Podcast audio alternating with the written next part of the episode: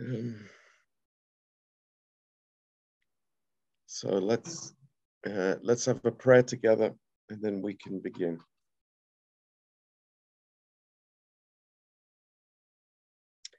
Um, Lord, I just uh, pray for the children tonight, Lord. Uh, little Amelia, Lord, and uh, uh, Louisa, we just lift them to you, Lord, and we ask for your healing. Lord, I just pray for this um, antibiotics shortage. Uh, please, Lord, that uh, Dana could find a, a pharmacy with uh, supplies. Um, please, Lord, uh, we just ask you to, uh, for your mercy, Lord, for them.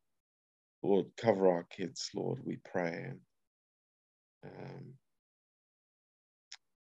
Lord, in this season where there seems to be so much sickness going around, we just pray, Lord, that uh, uh, you would keep us healthy.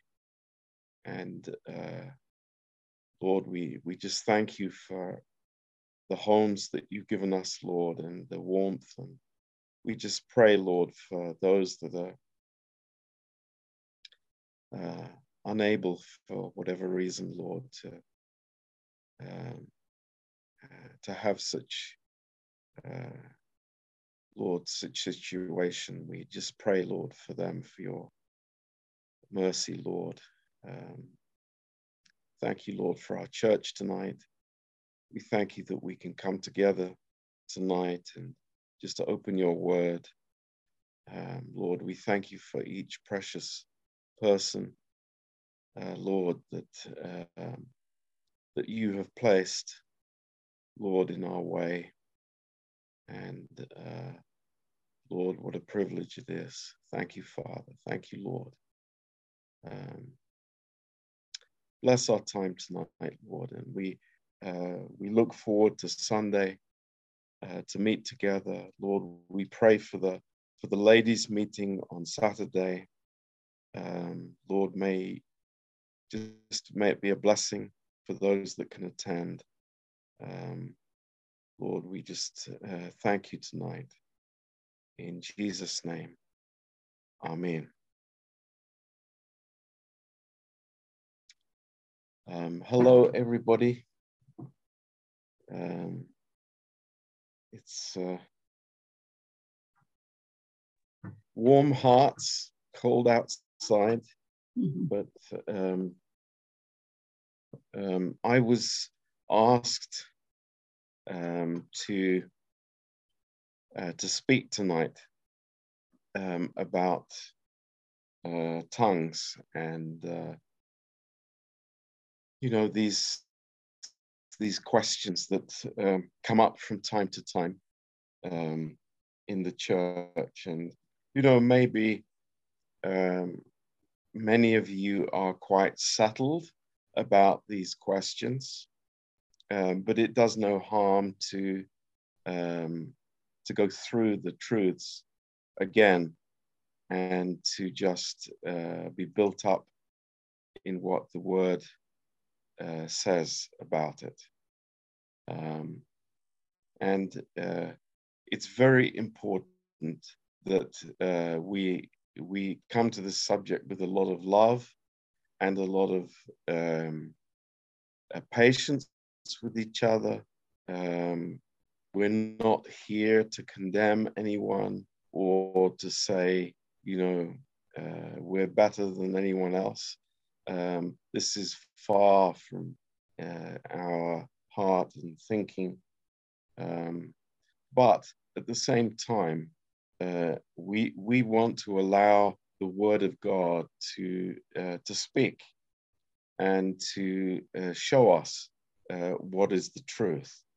And uh, I I just hope that and pray that that would be the case.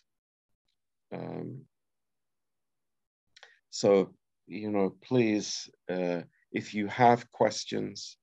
Um, let's let's talk about it. There there is nothing taboo um, in our uh, rap times, and um, it's good to to have things clear in, in our hearts.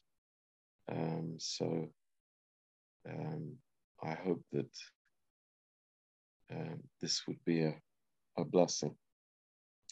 Um, so uh, the first thing that we want to uh, look at is, of course, in, in Acts chapter 2.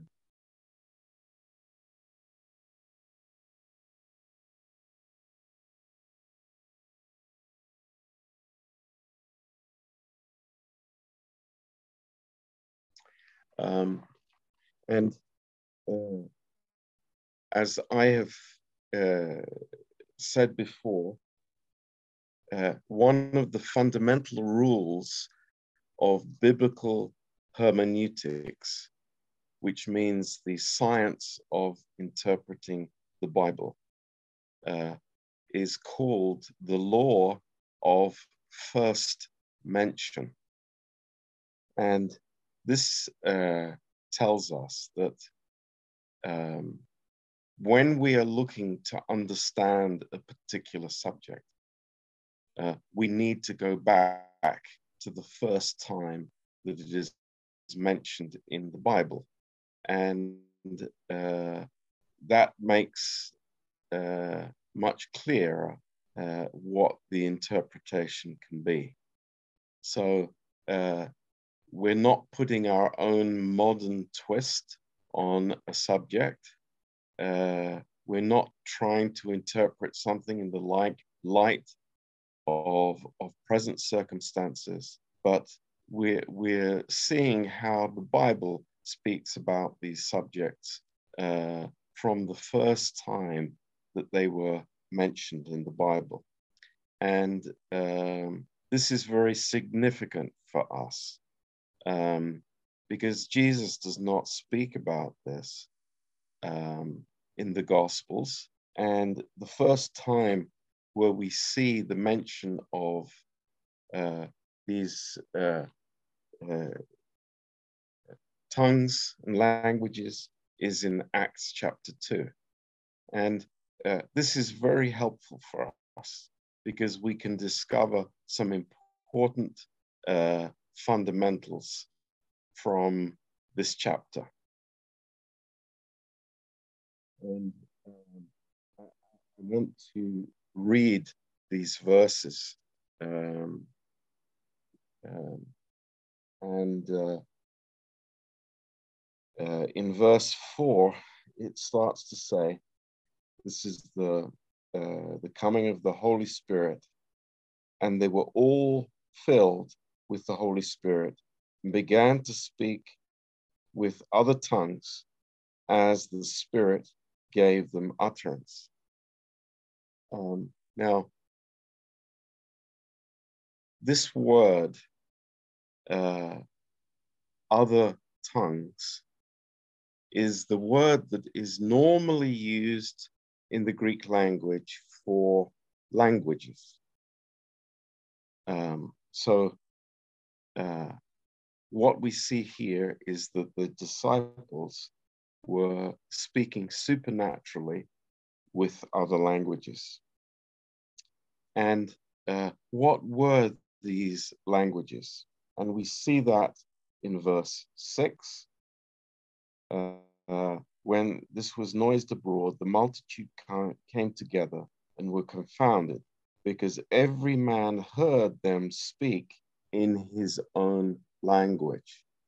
And the word in the Greek here is dialecto, literally in his own dialect. So not only in his own language, but his own local dialect. Very, very specific. Uh, these were not unknown languages. These were not so-called angelic languages. These were known uh, human languages. So the people that were in Jerusalem, and there were many from different countries which are described here uh, later on um, from a, a, very wide area. Uh, we can see uh, in verse 7 and they were all amazed and marveled, saying one to another, Behold, are not all these which speak Galileans? And how we hear every man in our own dialect, wherein we were born. Parthians and Medes and Elamites and the dwellers in Mesopotamia and in Judea and Cappadocia, in Pontus and Asia, Phrygia, Pamphylia, Egypt, Libya, Cyrene, strangers of Rome, Jews and proselytes, Cretes and Arabians, we do hear them speak in our languages the wonderful works of God. So they knew what the disciples were talking about, and it was in their own dialect. Amazing. Um, and the, this list of countries that are covered by this list is huge. I mean, it's all the way north to uh, uh, Cappadocia, um, which is um, in the Roman Empire, um, Croatia, those areas, and all the way into the um, uh, into the area of uh, Iraq and Iran today, um, Libya, North Africa. So, in other words, actually, the whole Roman Empire was here uh, with their own language. Now, um, we, we are so used to um, being able to, to learn foreign languages you know, having uh, courses in foreign languages, uh, people who speak foreign languages, dictionaries, all these modern conveniences of uh, international life. But uh, in the Roman Empire, that was not the case. Um, there were uh, very few common languages and the, the most common language was Greek. And why that, that's why most of the New Testament is written in, in Greek. Um, and you, you think, well, this is the Roman Empire. Wouldn't they all speak Latin? No. Uh, Latin was spoken by the elite, um, by the ruling class. It certainly was not spoken by the general populace. Um, who spoke this, what we call Koine Greek, which is common Greek. Uh, it's not classical Greek and it's not modern Greek. It's, it's, a, it's a particular version um, of, of common Greek. Um, and it was spoken also by the Jews in Jerusalem. Um, so Hebrew was the language of the uh, scribes and the Pharisees, but not the common Jewish people. Um, they more likely spoke Aramaic. Uh, Jesus spoke Aramaic, um, and uh, probably some of the uh, disciples spoke Aramaic as well. So uh, the situation was a, a, um, a, a melting pot of different uh, cultures and languages.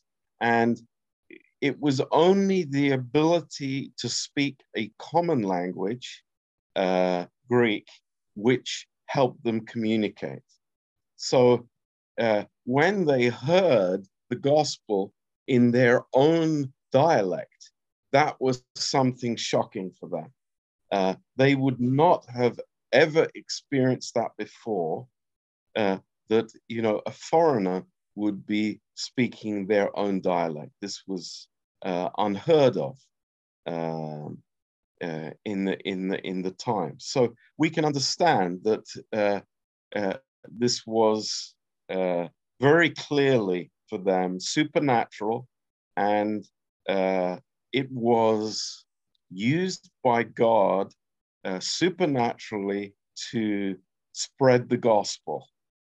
And, uh, you know, we look back uh, at how uh, all these historical events were instrumental in allowing the gospel to spread into the known world. It's, it's absolutely amazing. The Roman Empire, with its uh, open borders, with its road system, it was, you know, the highway for the gospel. And now there was no hindrance for the gospel to be preached uh, to tribes and nations that were on the periphery, one on the edge of the Roman Empire, um, that had not heard um, the gospel before. So uh, it's it's really incredible to think about this. Uh, you know, a, a small group, a pathetically small group of 12 men with a powerful message and a supernatural ability. And this is what God gave uh, so that the gospel would spread uh, very fast into uh, the nations around. And uh, uh, it's amazing.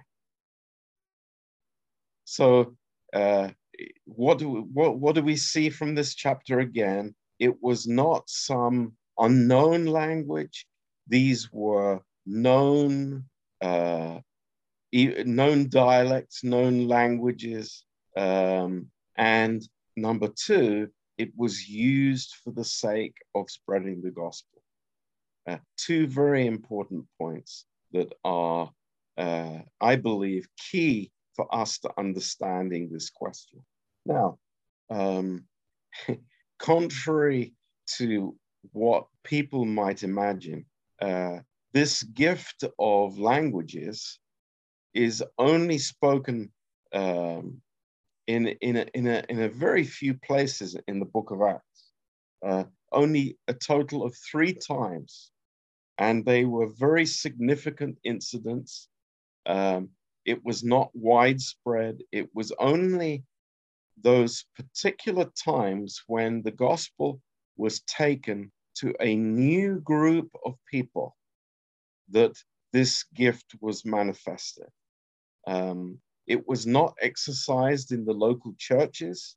Uh, it was exercised when there was evangelism and going to a, a new people group. So within the scope of the book of Acts, which actually uh, encompasses more than 25 years of mission work, it's only spoken about three times. And after Acts chapter 2, it's only eight years later that the second time it's, it's mentioned. So um, I think that is highly significant for us. Um, now, in uh, First Corinthians, we uh, we also, of course, we know uh, it speaks about this, and um, why why would Paul speak about it to the Corinthians? Why not to the Ephesians? Why not to the uh, Galatians. Um, you know, there are, of course, churches in, in many uh, cities, many towns throughout the whole of the uh, Mediterranean area that Paul could have spoken about this too, but it was the Corinthians. And this is also very significant because um, we could we can understand that the church in Jerusalem is mainly people from a Jewish background. Um, and uh, but uh, in Corinth, the church was uh, pulling people from a very, very diverse group of cultures. Um, just like the city itself, it was a multilingual, international city, much more so than Rome or Antioch or Jerusalem. So uh, there were, you know, people there. It was a trading city, and uh, uh, of course, because of the the, the temple there, uh, attracting many different people groups. Um, so we we we have a little bit of background of the church um, and the problems that they had in the church, and Paul very gently and and lovingly approaches these issues that they have in the church. And uh, the, the the use of the gift of tongues is only one of that um, so let's not only focus on, on that. Uh, there there are many other issues here that paul speaks about. And uh, you know about the lord's supper about uh, taking other body members to court, uh, you know, eating the um, sacrifices that have been made to idols, you know, all kinds of issues about practical Christian living in Corinth. Uh, people living in immorality, you know, the, these, uh, you, could, you could say uh, that Corinth was you know, full of uh, problems. But on the other hand, we, we need to understand the background of the church because it was not based uh, on the, the Jewish population. It was, it was Gentiles that were uh, coming into the church, newly saved people with zero background from the Old Testament, no understanding of you know, the character of God from the Old Testament that Jewish people would have. Um, so uh, we we we we have to have patience with the Corinthian church. You know, they are um, they are having to you know to adjust to their new life in Christ and not um, uh, you know carry with them all the baggage that they have from their own cultures. So uh, when Paul arrives at chapter 12, we, we see something, you know, absolutely remarkable. And uh, I have to say, I, I find Paul's approach to this subject to be absolutely amazing. I, I, am I am in awe of this man of God. I, I am amazed at the wisdom he has from the Holy Spirit to uh, to teach about this and to uh, to gently draw these precious believers to think the right way with God. And you know, we have a lot to learn from that, and that you know we don't approach things with condemnation we we don't attack people. We don't. Uh, we're not negative about people, but we we approach with love and teach in love. And I I I want to learn. I want to continue learning about this because it is it's so necessary in our world, in the world that we live in, um, that we have to understand that we are very diverse this is God's plan. We're not the same. We're not all coming out of a, a cookie mold. Uh, God has created us differently with different emotional uh, capacities, uh, different intellectual capacities. We, we are created by God for a purpose, and it's wonderful.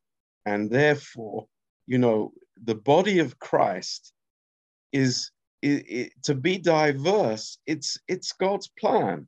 There's nothing wrong with that. That we are different, and we we see things differently, maybe. Um, so this is a great lesson for us. And when we look at First Corinthians 12, we see that this is so uh, masterful. This is such incredible wisdom from the Holy Spirit. Um, and uh, you know, Paul approaches this very gently. And uh, he says in verse 1 concerning the gifts, I don't want you to be ignorant. I, I want to teach you. I want to encourage you. I want to give you the right understanding of what the gifts are. Now, um, it would take us very long to go through uh, these verses, but I want to highlight uh, some very, uh, like, very, very important parts of this chapter. Um, and first of all, in verse 2, um, you know, he's saying a reality. Uh, that these uh, Gentiles living in Corinth, they were, you know, probably 95% of them were involved in idol worship. Uh, that's, that's a big percentage, you know. It's like, thank God, I don't think that's the same percentage in our church. it's, uh, you know, a lot of the church were in idol worship. And, you know, that has uh, demonic aspects to it, of course. And uh, it, he says, You know that you were Gentiles carried away unto these dumb idols, even as you were led. So Paul is underlining here it's like we are all easily deceived. And I hope we all say amen to that. We can be easily deceived. This is the truth. These dumb idols have demons behind them, and they led many, many people astray. So that's the, the foundation of what he says. And interestingly, the next verse, he says, I, I want you to understand something that, you know, if you are uh, living in the Holy Spirit, you are not going to call, you're not going to curse Jesus.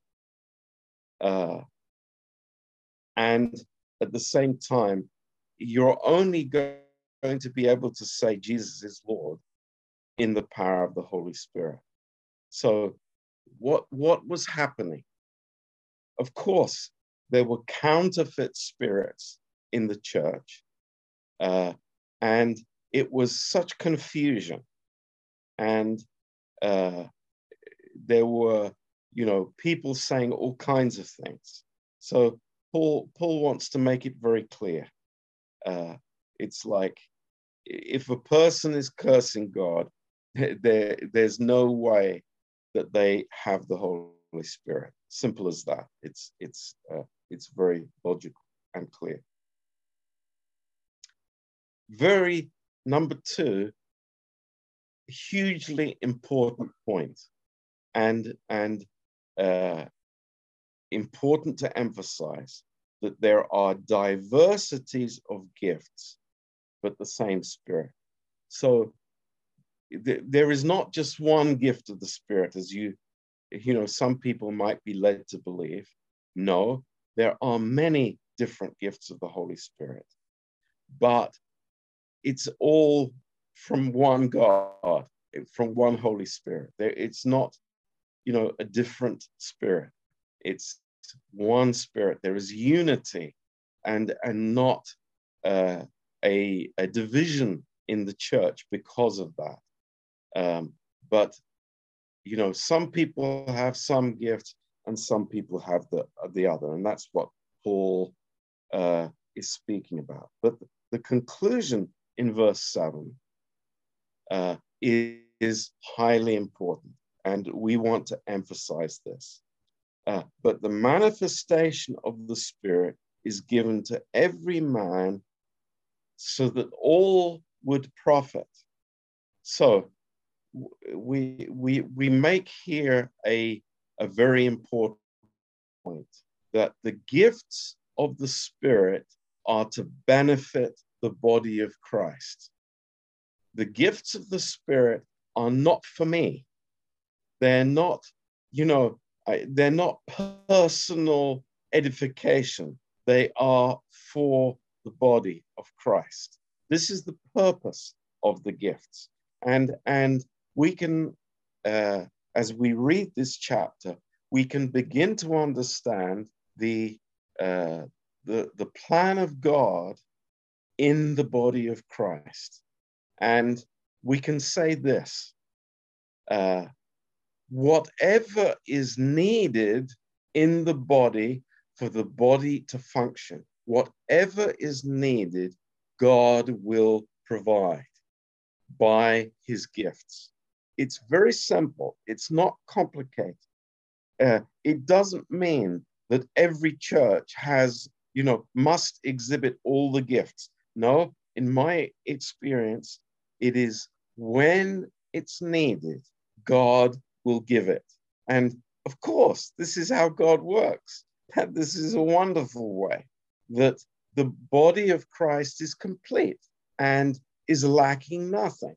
And it's it's uh, it's very powerful when that happens.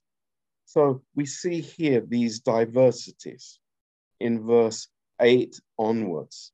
There's the word of wisdom, word of knowledge, there is faith, there are gifts of healing, there are working of miracles, prophecy, discerning of spirits, uh, different kinds of languages, and then interpretation of languages.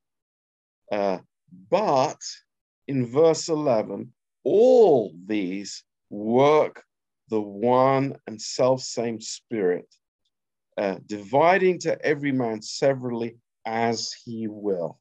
So this is the uh, the prerogative of the Holy Spirit to give according to his plan for the benefit of the body of Christ.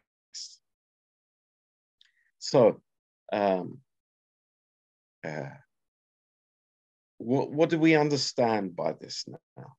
It's that uh, number one, uh, the, the, the church can never be a one man show. That this is wrong thinking, it's, it's uh, wrong practice, and it's not what the Bible teaches. Uh, yes, uh, the pastor is important, but the body is important. Body life is so important for the functioning of the church. And uh, it's not like, you know, somebody says, oh, I, I have this gift, and somebody says, I have another gift and I must exercise this gift. It doesn't work that way. It works through uh, what Paul teaches in chapter 13, which is love. And you know how, how beautiful that is. Um, it's amazing. Uh, verse 12 For as the body is one and has many members, and all the members of that one body, being many, are one body, so also is Christ. For by one Spirit are we all baptized into one body, whether Jews, Gentiles, whether bond free, and have been all made to drink into one Spirit. Uh, but the body is not one member, but many. Um, it's so, so important. Uh, we all have a part to play. And uh, it's it's not like uh, you know I, I I somehow I'm I'm racing or I'm anxious to find what my part is. No, I, I believe it's simply availability that is on our hearts, availability to God uh, to build up the body. Um, and that makes the difference. And we are very thankful for people who are available to God, available to be an evangelist, available to edify, available to help uh, available to set up. There, there are so many things that are needed in the church, and God gives that. Uh, and uh, it's a blessing for us, and it's a blessing for the body. So this is how it works, and and we know that we've seen that. And uh, here, Paul uh, is giving example of the human body and the, the cohesiveness of the body, how the whole body works together as a whole and is not divided. Um, I wish we would learn from this. It seems that it, it takes, uh, you know, our whole lives to understand this truth, that we depend on each other, we need each other. Um, but this is, you know, Paul speaks in, in great detail about this, and it's it's a very important truth.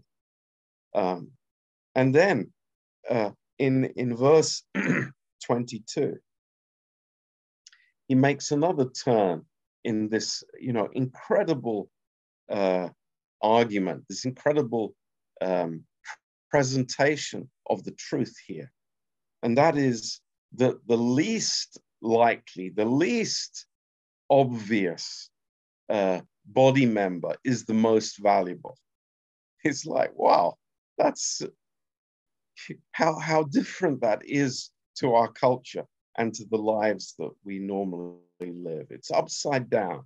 You know, we are lifting up the important, the the powerful, the, the mighty people. But no, the, the here it's the opposite. It's the least likely, the the ugly, the the the downtrodden, the the the person uh, who nobody thinks is of value in God's estimation is of the highest value. So this is this is very very precious. And in verse 27, the conclusion is now you are the body of Christ. You are the body of Christ. You know, it doesn't matter if you are three people, 20 people, or 2,000 people. You are the body of Christ and members in particular. So there is this uh, um, this beautiful combination we are learning that Number one, we are members in particular. What does that mean? It means that we are individually responsible before God. We walk before the Lord.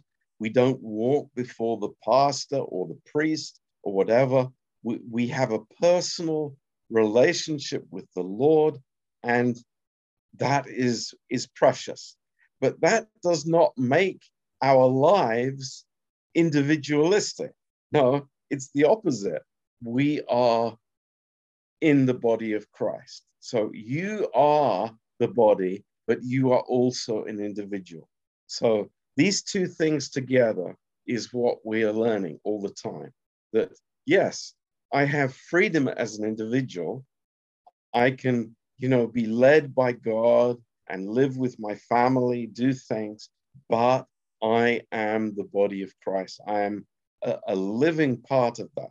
And, and one is not more important than the other. So this is beautiful. And then uh, in verse 28, uh, Paul says these things. And God has set some in the church apostles, uh, prophets, teachers, uh, miracle workers, gifts of healing, helps, governments, uh, different kinds of languages. Are all apostles? No. Are all prophets? No. Are all teachers? No. Are all miracle workers? No. Have all the gifts of healing? No. Do all speak with languages? No. Do all interpret? No. Uh, but covet earnestly the best gifts. Uh, and yet I show to you a more excellent way. Now, this concluding uh, verse of the chapter sadly has been taken out of context by so many. To think that we should uh, be, you know, seeking after the the gift of uh, of languages of tongues, uh, but this is not what what Paul has in mind at all.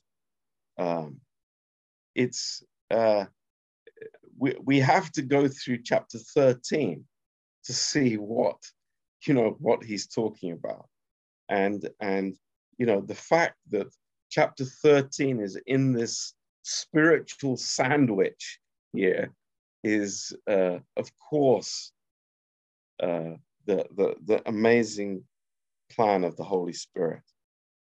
Um, and uh, chapter 13 starts with a, a most challenging statement um, for, for, for all of us. Um, doesn't, doesn't apply just to people who are, you know, speaking with tongues. It speaks, it's, it's, you know, when we open our mouth, what is revealed by what we speak. Um, is it just empty sounds or does it have uh, something behind it? And uh, this is the uh, the challenge, the the the deep uh, question that the Holy Spirit puts us is that you know what is the motive behind the communication? What what is in the heart of the communication? And the conclusion of this chapter is that if it's not love, it has no value whatsoever. So if the gifts that God has given me are not exercised in love, they are empty. They are having no value whatsoever. Um, now, I, am not planning on, on going through this uh, chapter, To save to just um, uh, talk about verse 8, um, where it says, Love never fails, but where there be prophecies, they will fail. And this word fail means they will end, they will, there's a conclusion to that. Uh, where there are languages, they will fade away. Uh, where there is knowledge, uh, they will it will vanish away. Now, uh, what what does this verse mean?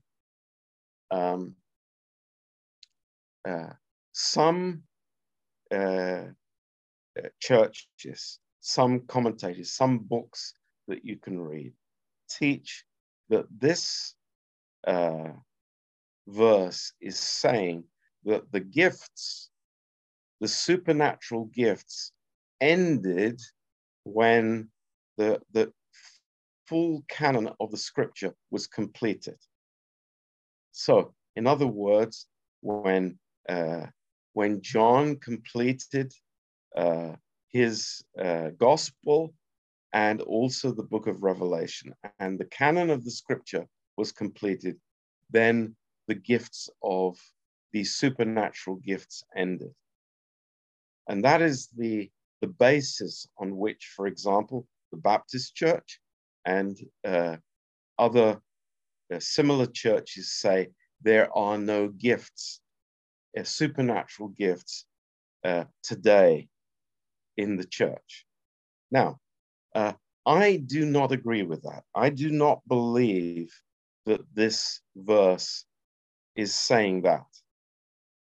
Um, I believe that uh, this verse is talking about a future time uh, when we go to be with the Lord, when you know uh, the the the the you know there is no more evangelism, there, there is no more uh, uh, sin, there is no more failure in the in uh, old sin nature and all the things that belong to our life on the earth will no longer be needed. So it's yet a future happening. So,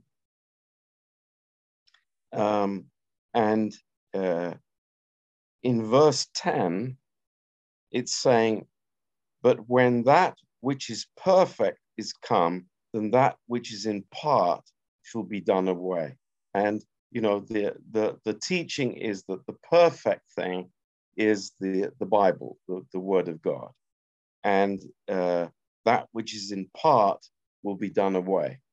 Uh, so uh, yes, it, it could possibly be a correct interpretation, but I don't agree with that uh, because in verse 12, uh, Paul says, For now we see through a dark uh, glass darkly, but then face to face.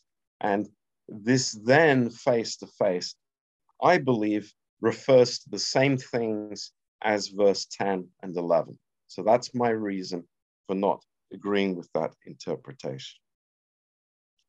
So uh, in, in chapter 14, now Paul comes to the practical application of these supernatural gifts to the church in Corinth. Now, Paul doesn't speak about it to the other churches. It's, it's something that he is communicating to the church in Corinth. And I think uh, he does this very gently and very spiritually. He's not uh, um, he, he's not uh, being angry with them. He's not condemning them. Um, he's not uh, telling them that they're wrong, but he wants them to grow spiritually. He wants them to see what is important in their spiritual lives and what is not important in their spiritual life. Let's follow this, what Paul is saying. So in verse one, uh, beautiful statement pursue love. That's my what I follow after. You know, it's like the, yeah, the Corinthians were seeking after the best gifts, but Paul says here, no, seek after love. That's the difference. That's going to make all the difference. You're, you're not trying to, you know, to outdo your friend in the church or your uh, brother in the church, but you are seeking love. That's my motivation. Important. Uh, uh, and he puts the prophecy that is not speaking the future, it is speaking the word of God in the power of the Holy Spirit. That's what prophecy means. It's not telling somebody what their future is or, you know, what their problems are. That's not prophecy. Prophecy is speaking forth the word of God. So let's make that clear. And Paul says that's the that's the most that's so important for us. Uh, the word of God. Um, and he gives the reason for it. And the reason uh, is is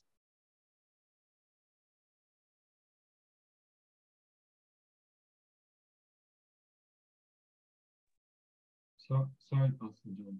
Just unmute uh. Sorry, I, I, I muted myself.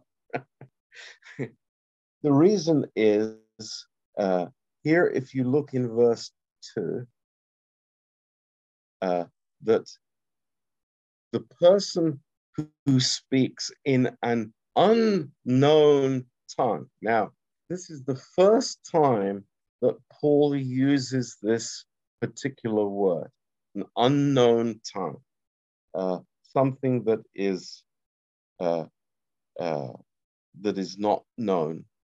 He speaks not to man, but to God, as no man understands him. Uh, but in the human spirit, not, not speaking about the Holy Spirit, uh, he speaks mysteries because even he doesn't understand what he's talking about. But the contrast in verse 3 he that prophesies speaks unto men to edification and exhortation and comfort. Uh, but he that speaks in a tongue edifies himself. But he that prophesies edifies the church. So, uh, do you see the progression here? Do you see that what Paul is uh, is, is teaching people? It's like chapter 12. What is the gift of the Holy Spirit? It is to edify the church. That is the purpose of the gift of the Holy Spirit. It is body edification. It's to build up the church of Jesus Christ. What God gives me, whatever God gives me, it is for the body of Christ. Now, in chapter 14, what does he say? This unknown tongue, what, what does it do? It does not edify the church, it edifies myself. So uh, that's a very clear distinction. Um, and, and we do well to, to understand that. Um, so uh, Paul is in this chapter, he is in detail saying uh, the, the parameters for speaking in these supernatural languages. It's first of all that it would need interpretation. There has to be interpretation. Why? Because it is the body that should be edified. So uh, I, I, hope that this is clear to us. Um, our focus is not on ourselves. The focus is actually, it's not on the gift at all, but it is the focus on the body that is edified by the Lord Jesus Christ. So uh, I believe when we understand this, then we have everything in the right order and the right balance. And also that we don't um, uh, ignore, we don't um, uh, minimize the, the other gifts that God has given. And we recognize them as such. And, you know, it, whether, whether it's healing, uh, whether it is comfort, whether it is helps, I believe that there are many things that God gives us for the sake of the body. And, and we learn that, uh, you know, I, I, we are important one to another. We, we, we, we really are important one to another. And uh, we should not be afraid of what God has given us. Um, so, this idea that has crept into the church over centuries that there is like the priesthood, like the holy people that do all the talking and you know the, the work of the church. And and we the laity are sitting in the pew and just listening and doing nothing. That is a false concept of the church. It, it's it's not what god has given. And uh, you know it, it it it's not body life. So very important to understand. Um, and secondly, whatever God gives me, whether it is cooking for the body, uh, whether whether it is just you know being a doorkeeper in the house of God, it is a precious gift from the Holy Spirit that is for the body of Christ. You know, uh, I, I I was thinking this afternoon of, of people in our church who actually they're, they're uh, they're very self-effacing. They would never admit it themselves, but they are like really important people in the church. Uh, you know, uh, ladies in the church who don't say a lot, they're behind the scenes, but they pray a lot. They have great faith and they are great encouragers of the brethren. And I know that, uh, you know, our church would be so poor, would be spiritually in huge poverty without these precious people uh, amongst us. And it's so good to recognize and not be, you know, one person centric uh, in, in my thinking, uh, because this is not uh, uh, God's plan uh, for our lives in the body of Christ. So I hope that this has been helpful to you. Um, I believe that we have a, a, a great exercise of the gift of languages in our church. You know, I believe Ollie has the gift of languages. I believe Mother has the gift of languages. and uh, that is biblical. Absolutely. And uh, I thank God for those people because without them, you know, what, what would my ministry be? They're very important people in our church. So uh, don't get this idea that the gift of tongues or languages is just what you hear in certain churches. I don't believe that. I believe when a person uh, supernaturally is has is gifted in interpretation or is gifted and able to speak another language for uh, for evangelism, uh, then that is totally the the gifts that we are speaking about or have been speaking about uh, this evening. Um, so uh, this is this is good to understand. So, Amen. This is what I wanted to share with you tonight. Um, and uh, maybe people have questions.